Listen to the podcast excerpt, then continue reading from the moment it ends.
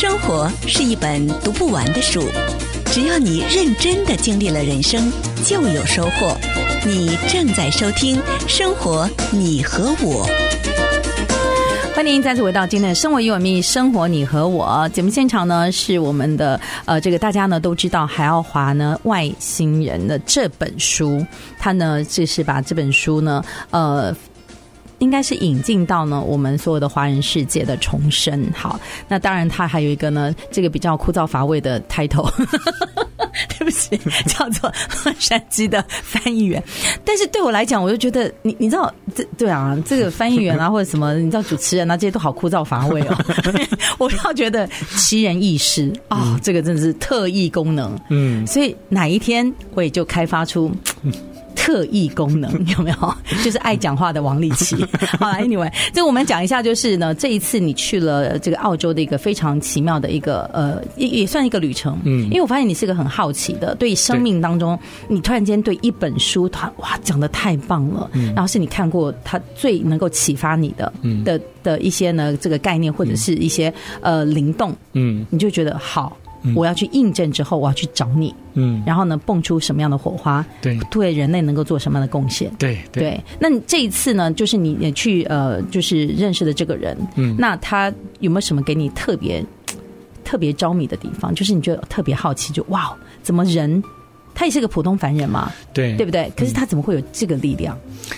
其实它有这个特异功能，它的初衷就是帮助大家，尤其帮助我们在地球上如何去更好的生活，更好的应对生命之中或者生活之中所遇到的一些挫折。嗯哼，呃，他同时呢也是对于环保方面，呃，尽心尽力。他自己有一个农场，那农场里面种了很多的一些植物、蔬菜、水果。嗯，有机，有机的。对，他就说他根本就不需要去超市，他可以自给自足。就自自己做，我我都觉得这个境界超级美的，嗯，因为我们知道有一阵子好像内地哦，在疫情前，嗯，啊，就是在大都市里面生活久的人，因为都是好感觉上住在鸟笼里面，嗯，虽然说我住的是非常的这个漂亮的豪宅，嗯，可是我没有土地耕种，嗯，他们就会呢到郊外去，嗯，然后去做呢，比方说呢，就是呃一个周末。的一个农耕的一个生活，嗯，嗯，那我觉得这是一个非常棒的一件事情。对，确实是，而且你知道吗？自己种出来的东西跟超市里买的东西是不一样的。对、嗯，嗯、而且他用他的这种可以看到气场或者能量场的，嗯，或者辉光的眼睛，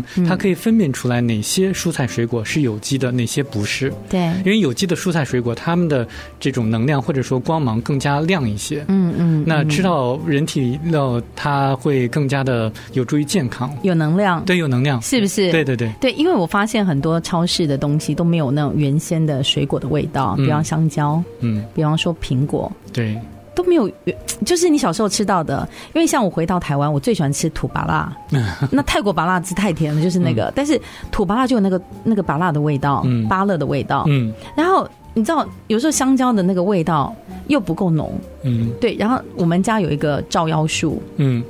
我也有特异功能，没有开玩笑。我们家那个照妖树就是呃番茄，嗯，那番茄呢一长一颗一颗的，好甜啊，嗯、小小番茄像圣女番茄这样，嗯。可是有一天它哭，哦，我说为什么哭掉了？原来是我哥哥的抽烟的手碰到它，哦，我才知道哦，原来抽烟的人不能够去碰它。哦，确实是这样的，而且他这次也提到了抽烟，哎，嗯。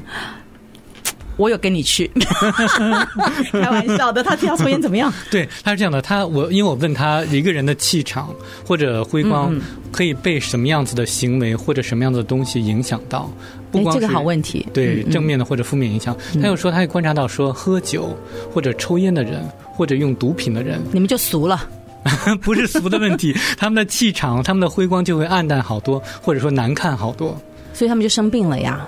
嗯，生命可能是几年之后的事情。对对，但是它磁场就就不漂亮了。对，可以看到，就是说，因为气先于形嘛，就这个气场，它的辉光是先于这个肉体的一些体现的。嗯嗯、所以，抽烟的人或者喝酒的人或者使用毒品，包括大麻，嗯、实际上他们的会影响到气场，以致说几年之后，嗯，他们多多少少会有一些身体方面的一些症状。嗯，如果要不注意的话，要不注意的话，对，对要么就戒了它。要不就戒了，对吗？要么就是反正怎么，对，过一天算一天，对对，就是这种生活态度吧。我们我们可以这么说嘛，对对，所以它会影响到旁边的呢？会。抽烟的话，实际上会影响到周边的人。嗯他实际上他把它叫做一种业力，就是说你抽烟的话，影响旁边的人，对你的业力也不好。嗯，他是这么讲的，这是他的个人的观点啊。对，因为。